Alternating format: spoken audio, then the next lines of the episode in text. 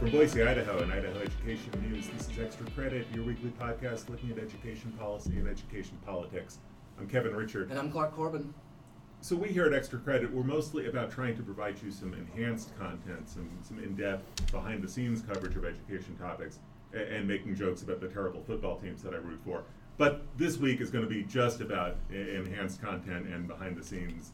Uh, Clark and I, uh, we have uh, three special guests in front of the microphone today uh, to break down what's happened the past few months on the Education Task Force, our, Kids Idaho's Future, and where we go from here. We have Bill Gilbert and Debbie Critchfield, the co-chairs of the task force, and Greg Wilson from the governor's office, all three joining us. Uh, welcome. Take it away, Clark. Yeah, welcome. Thanks for joining us, guys. This is kind of the story of our summer, but we want to take a deep dive on the governor's K 12 education task force. And we've got some of the key members of the task force and an official from the governor's office. And so, if I could just start uh, with introducing Debbie Critchfield, president of the State Board of Education. Uh, just tell us a little bit uh, briefly about the role uh, that you played on the task force, Debbie. Along with Bill, who is here, um, I was a co-chair of the task force. Our first meeting was the beginning of June, and uh, our 28th meeting was um, the second week of November, and we're tired. Yeah. All right, so you were one of the co-chairs. We also have uh, Greg Wilson from the office of Idaho Governor Brad Little. You're his education liaison, uh, but you also attended, I think, every task force meeting and subcommittee meeting. There was right? one subcommittee meeting I missed, and Bill doesn't let me forget that because we kind of compare notes. But yeah, no, I'm the governor's education policy advisor, and I was the primary staffer for the task force. I also had assistance from state board staff and the division of financial management staff. All right, we have the other task force co-chair in the office today, Bill Gilbert. Um, not as familiar uh, to our folks in the education world, but tell us just briefly about your background and Bill, the role that you played on the task force. Yeah, I was fortunate enough to be uh, Debbie's uh, assistant through this process um, and co-chair. Now, um, I was asked by the governor uh, to to be co-chair of the task force. I um, come from the business community, obviously, uh, run a company uh, that's based here in Boise with offices throughout the West. Um, have done a few things around the margins um, in education over the last number of years. Uh, frankly, more in higher ed, um, um, but a little bit in K 12 um, and was fortunate enough to get to be involved from the outset in, in this process. All right, thank you all so much for joining us. We really appreciate it. want to thank you uh, once again for being here. But let's start at the beginning uh, with why the governor created this task force, kind of what the goals were. But take us back to the beginning and, and, and provide that context of, of, of why we're here and, and what the objective was. You Want me to? Yeah, if we kick could start it with off? Debbie. Okay, and, and then I'll, I'll let Greg correct me where I'm wrong. Um, how I would um, summarize uh, the, the start of this, rather than our governor you know, sit in a room with one or two people, um, probably Greg would have been one of them, Maybe you. and uh, discuss what his priorities and goals for the next, you know, so many years, four to five years for education. Uh, he thought, why not get the perspective and um, experience of what Idahoans want? Uh, those that are in the classroom, those that are parents, um, those that, that make the laws and um, fund the initiatives and, and so forth. And we've got business leaders who also have a very important stake in the education of, of students. And so, out of what I'm putting together, um, out of that um, desire came the task force. And Greg can talk to you a little bit more about how um, it was comprised, but we know that we had a main task force that had 25-ish 26, 26 27. members on it, and then from that, um, we broke into four subcommittees. And each of those not only had members of the, the full or main task force, but had added value by way of people who had maybe um, specific experience and knowledge about that topic so that we, we could have really a well-rounded and, and comprehensive um, discussion throughout the, the whole process over the, over the co- course of the last five months. Greg, what were uh, some of the goals from the governor? And and he put he, he stacked the task force with education stakeholders, administrators, business leaders from across the state, and political leaders. But what, what were your boss's goals with the task force and assembling that team?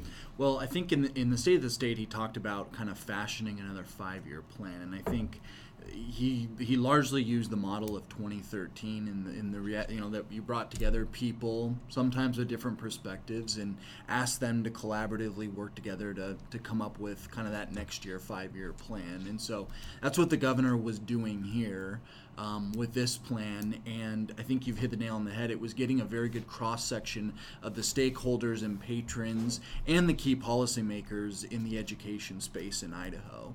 Um, and and so what we did in com- um, composing or creating the task force is look at how that looked in 2013 and i think one of the things that we did was we added a few more legislators we thought that, that was important that clearly a lot of our success is going to go right through the legislature um, with whatever the task force came up with and so we wanted to make sure that those voices were at the table And Bill, I think you're involved with Idaho Business for Education, but Correct. why is a business leader, why is the business community interested in what happens at the K 12 public school level?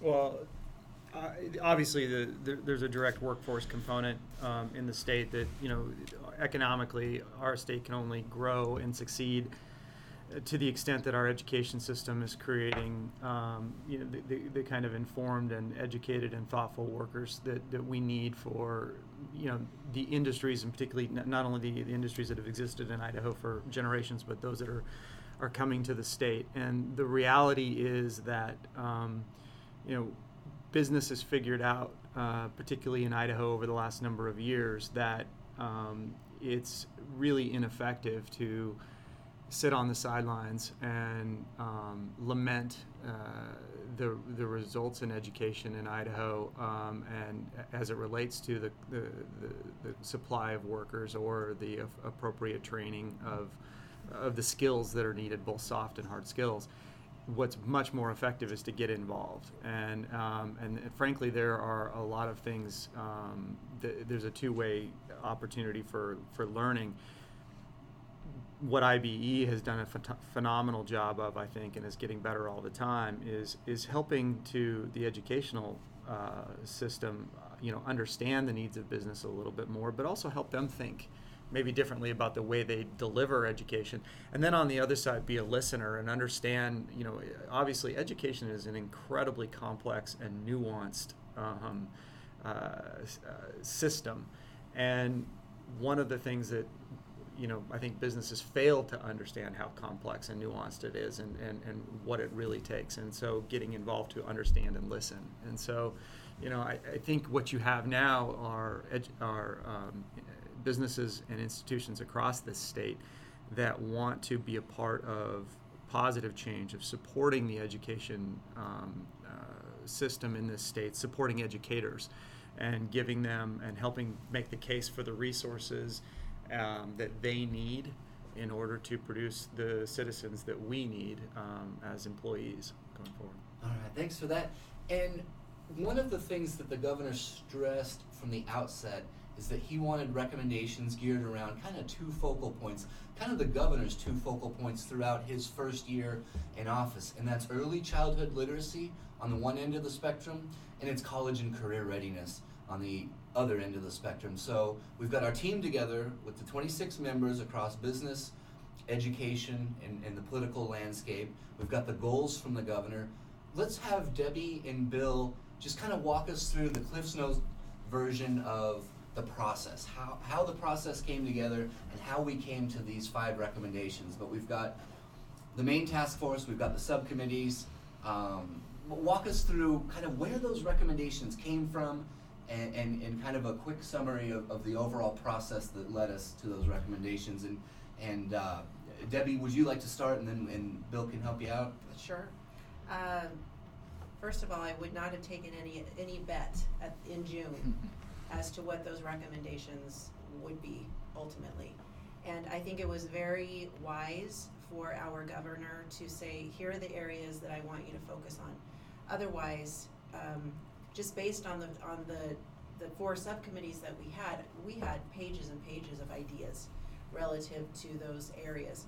And, um, it was, well, efficient as well, although there was a lot of discussion. So we had the four subcommittees, um, budget stability, uh, retaining uh, veteran teachers and supporting the teacher pipeline, uh, social emotional um, So safety, operations, school operations, school safety. operate, operations, and um, how we better serve um, rural and underserved students. And so we had those those four subcommittees that worked on how do we then support the overall goals of literacy and college and career readiness within within that context. And um, again, the, the conversation, Bill and I, we, we attended the meetings, but we weren't in charge of those meetings. And I, I think that's important to note.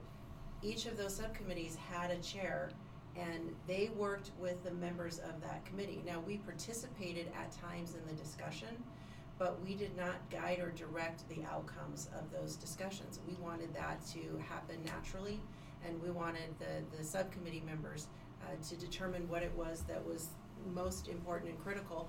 And, and Bill, I, I'm going to read his mind. I know he's going to get in uh, to talking about how we got through this refining process. Because as I mentioned, we were all over the place in the sense of those subcommittees, but we knew that we had a, a job as chairs that we were gonna have to get ourselves to a point where the, the full task force could, could vote or could find some consensus around, um, what the subcommittee work. Yeah, Bill, the governor gave you a deadline in terms of the committee to wrap up its work, you know, prior to the legislative session. So, how did the subcommittees and the full task force work together? And then how did you kind of discipline that process to move forward? Well, I think it's important context to actually think about the difference um, between this task force and and Yeah, yeah, uh, yeah, let's and the get pre- and the previous one. I think maybe Kevin, you mentioned that at the beginning. I think um, you know we're at a very different place in education in 2019 than we were in 2013, coming out of you know um, some of the uh, issues from.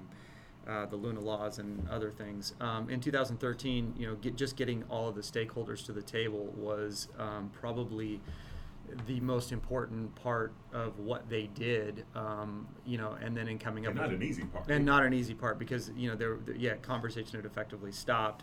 Um, there were a lot of hard feelings, a lot of mistrust, and the 21 recommendations that they came up with, um, you know, was effectively probably the appropriate laundry list at the time.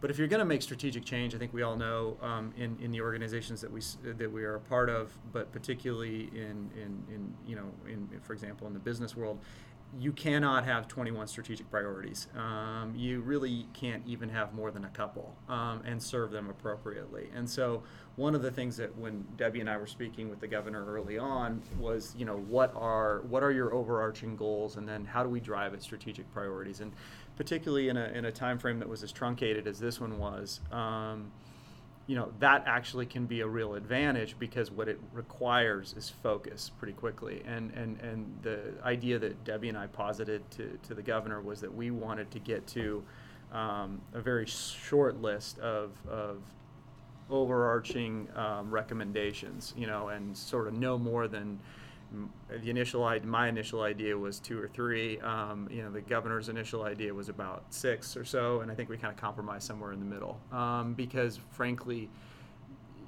that provides an appropriate focus for around those overarching goals of literacy and college and career readiness for the next number of years, but things that are actionable um, by all the stakeholders. And so that became the the the um, north star, if you will, for for the task forces. We are going to drive at um, a small number of very strategic recommendations, and what that does is in that in that decisioning process that Debbie mentioned earlier is you get a lot of really good ideas, but it separates the good ideas um, that are you know probably important on some level and nice to have from the strategic what is going to absolutely move the ball or make the most difference idea. And you have to you have to sort of view everything through that lens. And so in the subcommittees the, the charge that debbie and i ended up trying to, to give to the to the subcommittee chairs as well as the subcommittees themselves. And i think this is the reason that it was important for Deb and I and, and, and, and Greg to be in those rooms. Again, as, as Debbie said, more as just kind of an observer and a participant uh, on a rare occasion, but to continue to remind the groups that everything needs to be through that lens of what is the most strategic um, in your area of focus, what and, and especially as it relates to those overarching um, two goals, whether directly or indirectly, but what, what, what, what gets you down that path. And I think that's what those groups did over time, they started with, as Debbie said, a lot, um, kind of a, a, larger list of things related to whether it's rural and underserved, or it's the teacher pipeline, or it's um, operations, uh, facilities, and school safety, and then started driving it through that lens of, well, what really does support literacy? What really does support college and career readiness? And the recommendations came out of the subcommittees, it wasn't that Bill and Greg showed up and here's the governor's Christmas list, I'm going to read them no. off and you vote on them. I saw brainstorming and I saw giant poster boards tacked to the wall and people were voting for their you know three top recommendations and there was a lot of discussion. How did you guys see it taking place with the way the recommendations were developed?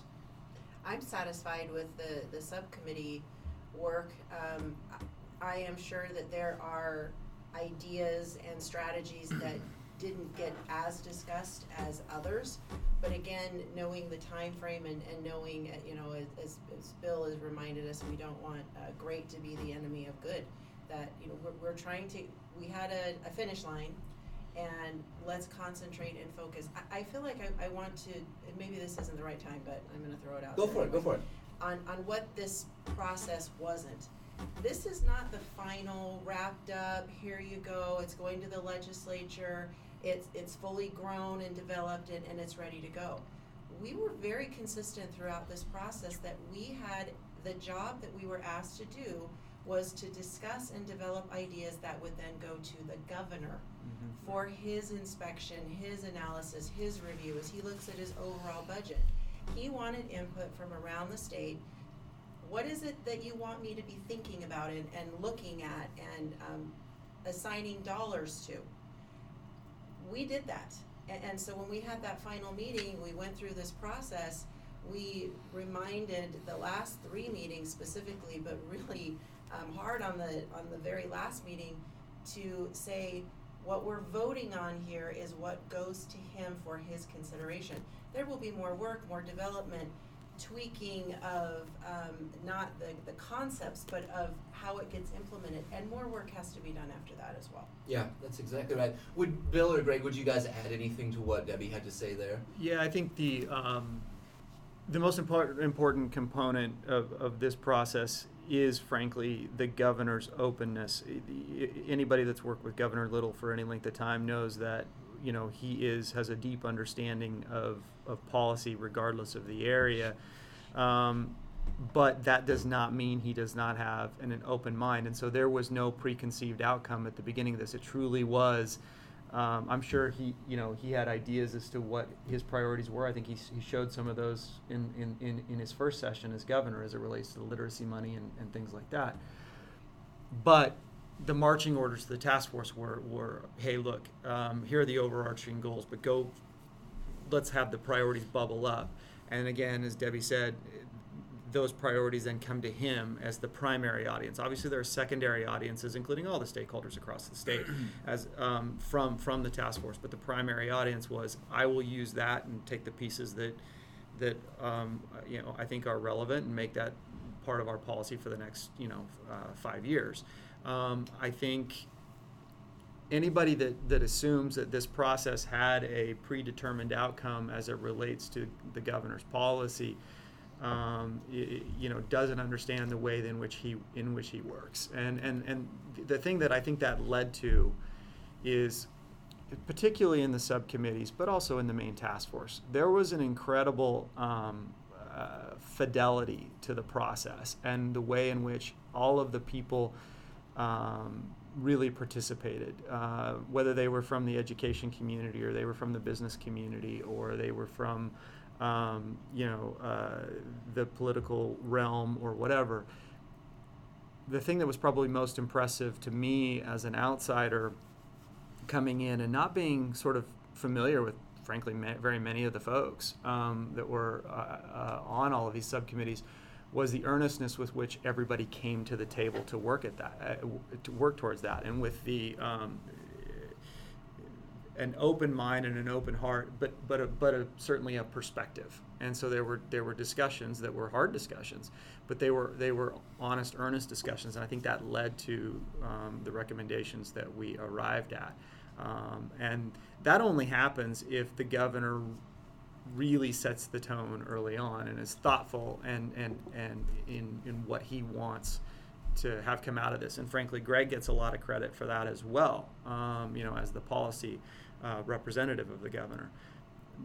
But I think if the for, for the for the folks listening to this um, podcast, if they're wondering maybe what the the best outcome is beyond the recommendations themselves is the fact that there was this process um, and that that is what is informing policy and i think that that process by by its very nature will lead to the best policy recommendations Greg, the, the governor has been watching this process, obviously, and now he's got the recommendations in front of him. What's his uh, What's his reaction been to what's come from the task force? Well, I, I don't want to get I don't want to get ahead of him in terms of responding to the actual recommendations themselves, but I know he's very appreciative of the. I mean, we talked about 28 meetings, and I think Clark was at almost all of them. I mean, there were people there were people slogging it out, and we had to. Well, in September we had to we had to schedule additional meetings just in order to kind of get. To October 1, and so there were people that committed a lot of time and resources and energy and driving time. We talked about Jody Hendricks. yeah jody hendricks uh, put Did you 10 say 10,000 10,000? miles on his rig miles. from st mary's to the various Um, meetings You know, Shawn Keough traveled a long way. Jennifer. Legislators, yeah, Jennifer Parkins, who, um, and you know, they, you know, they and they came to subcommittee meetings. They came to main task force meetings. I think that's the most exciting thing that the governor, um, that that that there was just that level of participation across the board, both in the subcommittees and the main committee, and that they were able, in a very quick amount of time, five months, uh, to be able to kind of come together around six main recommendations in these areas. So, so I know you're not going to tip the governor's hand about what he's doing, but can you at least give us a sense of how he looks at these recommendations now and how he works through processing these recommendations in the, the context of the budget that he'll Sure. present in January, the state of the state that he'll deliver in January? Well, I think you reported a couple of days ago. Obviously, there was that memo went out, and you know K twelve is exempt. But you know, again, that doesn't mean that we're not looking at K twelve through a broader uh, policy perspective. The budget and cut memo, just the budget cut memo. Excuse me. Um, so, I mean, I think we're, of course, we, and we talked about this in the task force, there are fiscal considerations that are being made. This is clearly a five year plan. I mean, this is a pretty, these recommendations comprise a pretty big elephant that's going to take some time in order to determine what does the policy look like in terms of legislation or board policy or other things. And then fiscally, uh, what is the responsible approach in order to make them happen? And or what are some areas that maybe in policy need to be recalibrated? But I think the governor has shown himself to be, you know, fiscally conservative, fiscally responsible, um, and he think he's going to look at these recommendations through that lens too.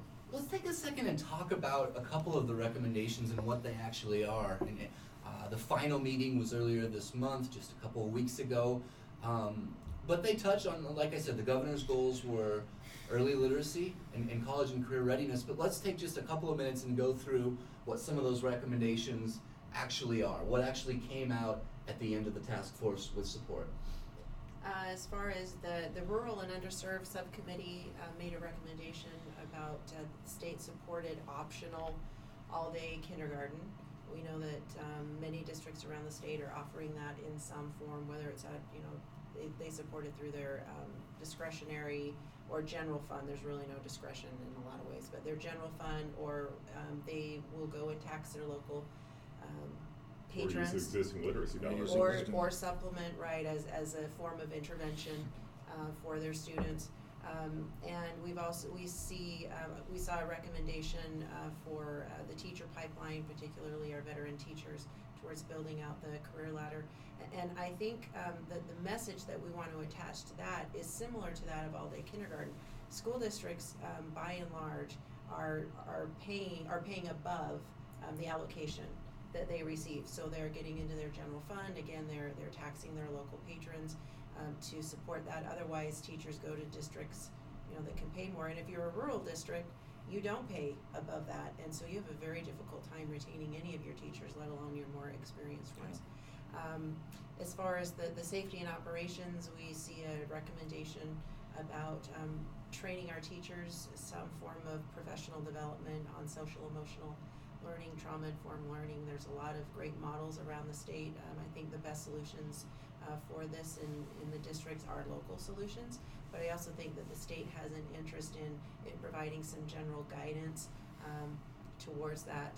Uh, the budget subcommittee, uh, the, the recommendation centered on collapsing line items to create greater flexibility within that budget, maintaining uh, some uniformity ac- across the state in some areas. The career ladder would be an example of that. Mhm. Um, and then, you know, I think it was five percent of, of the total, anyway, five percent of, of, of a total budget would be, you know, the, the collapsed in, into the, the general fund.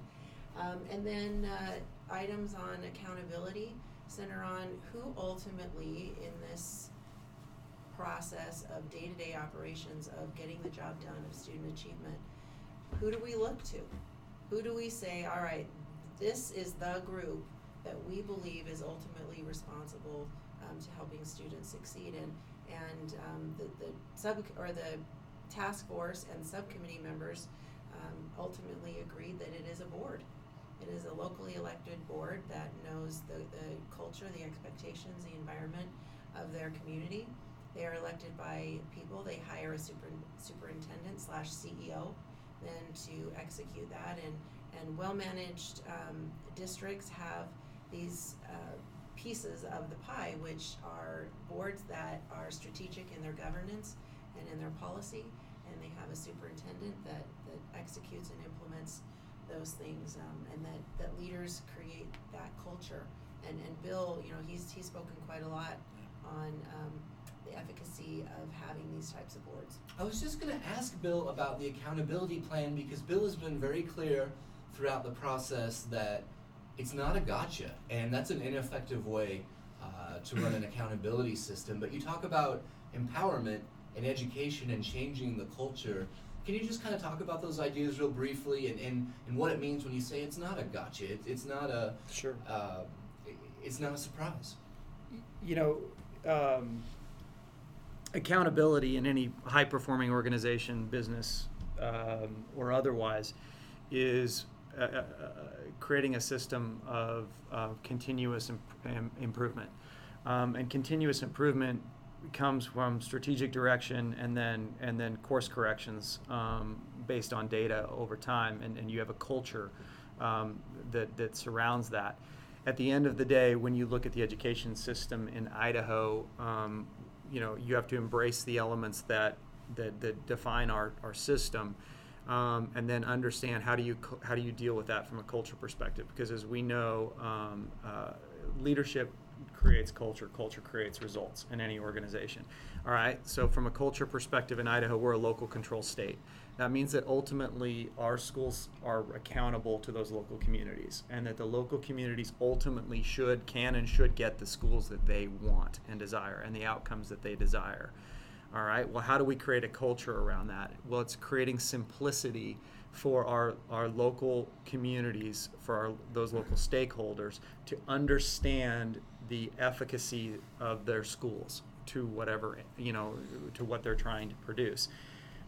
One of the problems in education, and, and I've heard you guys talk about it before, and you guys meeting Idaho Ed News, um, is that there are so many measures and there it is it is such a complex system that frankly that simplicity that you're driving at is is is, is really difficult. And so what ends up happening instead of a strategic culture where you're looking at continuous improvement it's a culture of gotcha um, hey this measure came out and your schools didn't hit the mark and gotcha, you must be doing something poorly. Or, hey, this measure came out and you must not be doing something poorly. Instead of looking at what it is, what are, what are we actually driving at, and what is our instructional eff- efficacy rel- related to that? What are our plans for? What are we what are we trying to move the dial on from a leadership perspective? And our response in the task force was to say, look, if we can arm those, as Debbie said, those boards and those leadership groups, the, the superintendents and the building principals, with a simple beginning of an accountability structure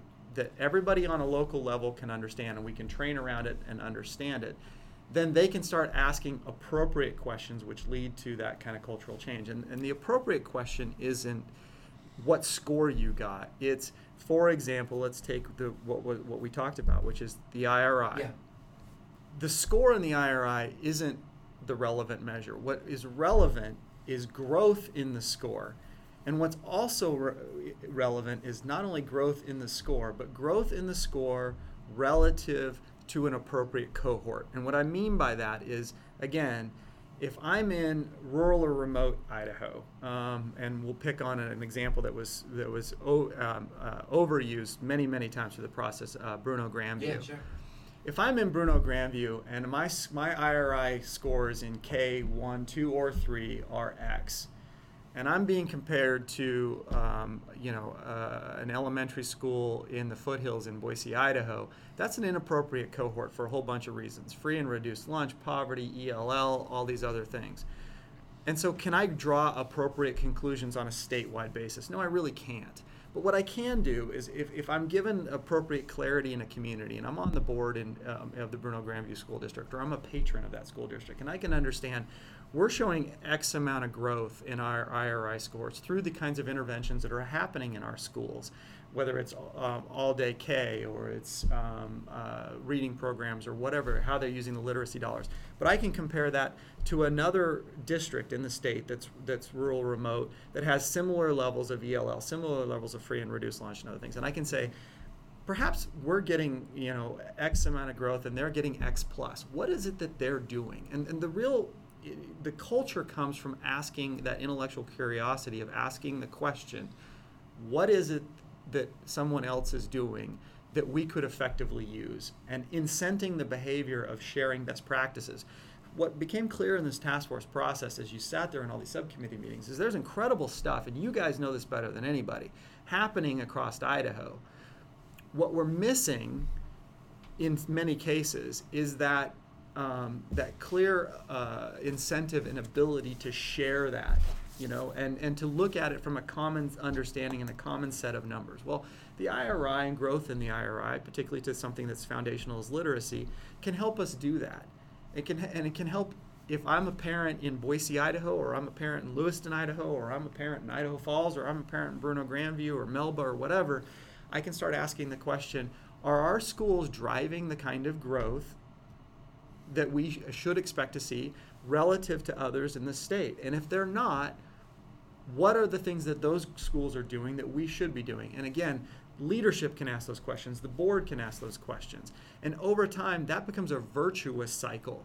And then if the districts want to hang other things on that accountability framework around that, whether that be numeracy or um, you know uh, call, uh, career readiness or CTE or other, that's up to those local communities ultimately. But let's start from a common language, one the common language we have in this state is right now around IRI and is around the, the, the, growth in that measure. And that's a great place to start, but that's all it is, is a place to start.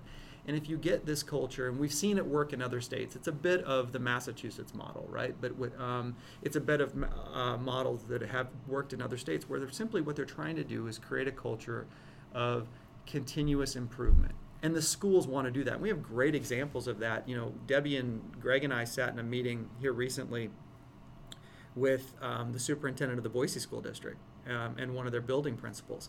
And you know, unbeknownst to the task force, this is exactly what when Coby took over as, as, as superintendent of Boise, he did. They looked at their growth and their scores across their district relative to the other districts in the SIC and said, you know, we're not achieving the growth that we should in our buildings, uh, rel- you know, relative to what those around us are doing what are they doing? And they went out and asked that question, and they were very honest about that, and they've started to uh, to change behavior, and they're seeing incredible growth already. That's not a gotcha. That's or, a, or a high stakes. If or a high stakes. Nope. We're not talking about that. It's it's it's it's a cultural change. Yeah. To say we are going to we are going to have humility and curiosity to find out what is the best what are the what are the appropriate interventions or di- differences or changes or things that we can do to achieve the kind of growth we want to achieve. That was a fantastic event, learning event for us that that's occurring, and, and what we'd like to see is that that occur across the state. Yeah, Th- thank you for, for going deep like that and explaining where it came from because I get the sense that that's the one that maybe I wasn't as able to describe to my readers, and then there may have been a little what exactly does this work? I wanted more information about so, this. So thank you. For so what going deep. you know i'm sitting in these first few meetings and, and i have the benefit i have the the, the, the, the deficit of not knowing what debbie and greg know Yeah. or frankly almost Did in- you, did you hear him roll off those um, acronyms? I did. I, did. I learned them quickly. I see. but you know the, the, the or what everybody else in the room but i also had the benefit of you know maybe not sometimes i- not not being burdened by um, the system you know uh, or being having been a part of it.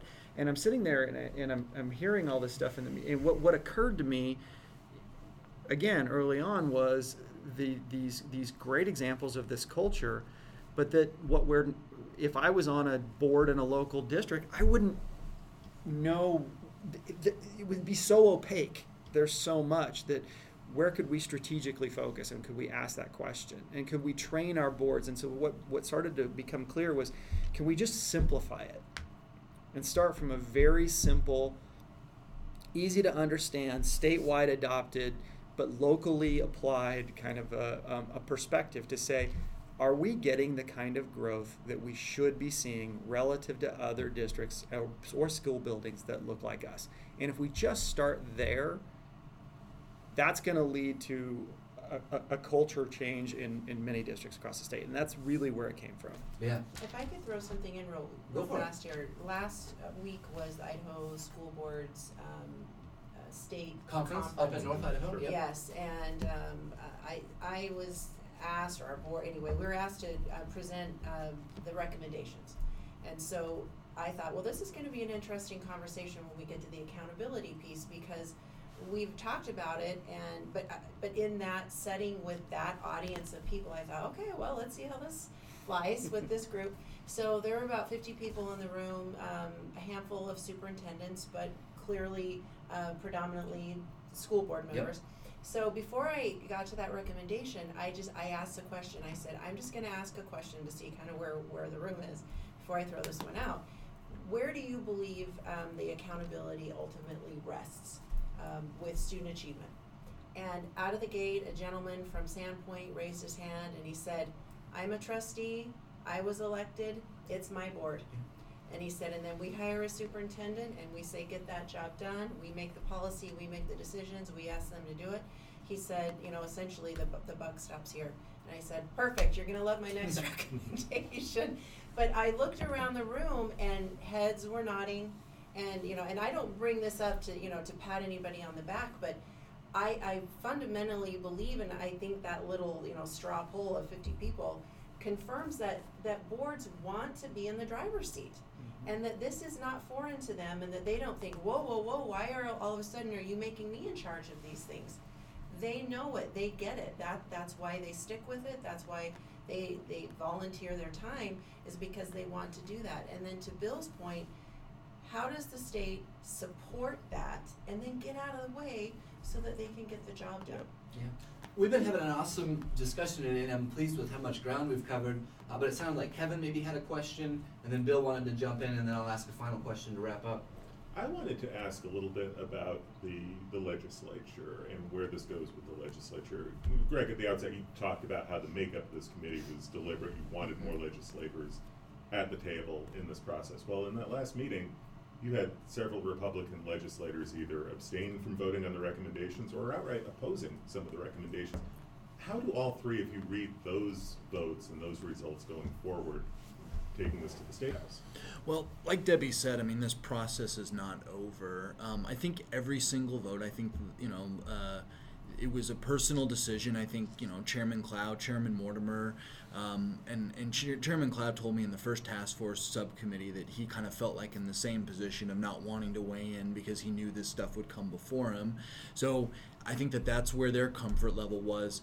You know, Senator Winder and Representative Marshall did vote yes on a few recommendations. As you well know, if you've been really going to these meetings, Representative Marshall is passionate about the teaching profession, a profession he comes from, and was very supportive of the career ladder and in, in build out and, and you know, uh, we're doing everything we can to retain more educators.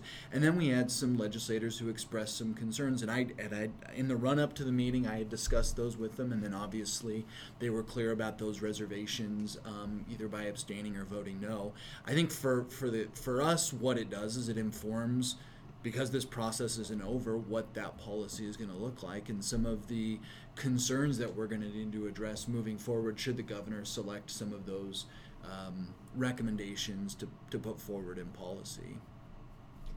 I want to refer back to um, this, you know, this 50 people. I'm, I'm putting a lot of stock in these 50 people, but I, I think that this is a is an interesting example, um, talking a, about the, the legislative perspective um, compared to other perspectives around the state. So as we went through the recommendations, and, and right out of the gate, I, I told the room that you know I'm not here to promote one or one over the other. I don't know what the governor is going to choose right now we're agnostic towards all of them. We're just going to, you know, this is where the, the committee came. So every recommendation that came up, uh, board members in the room, we like that. How, how do we help get this moving? There was a lot of talk on the all day K, and, and I, so I said, hey, raise your hand if you're already, just out of curiosity, if you're already doing it. Three fourths of the, the hands went up in the air. And I said, for those that can't offer it for whatever reasons, if you could, would you? The rest of the hands went up in the air. And so somebody said, well, how, how do we help this conversation? And I said, well, I, I think, you know, talking to your, your legislators and, and, and providing the evidence and a compelling story as, as to why this is important and, and why this is your expectation. So um, what was interesting, and I've thought about this for days after, it was it was puzzling to me that in this room, you had elected school boards who who um, were concerned that you know if if the their legislative representatives that those feelings didn't match, and yet they're they have the same constituencies. They're elected by the same people.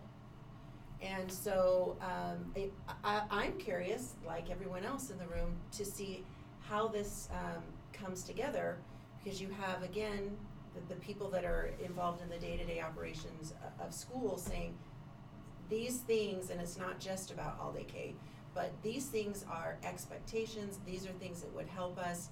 Um, and then we also know that, you know, that there has been a lot of um, discussion from our elected officials that say, well, we're not exactly sure. So I, I think that we're going to want to closely watch what happens in districts to see how those conversations come together.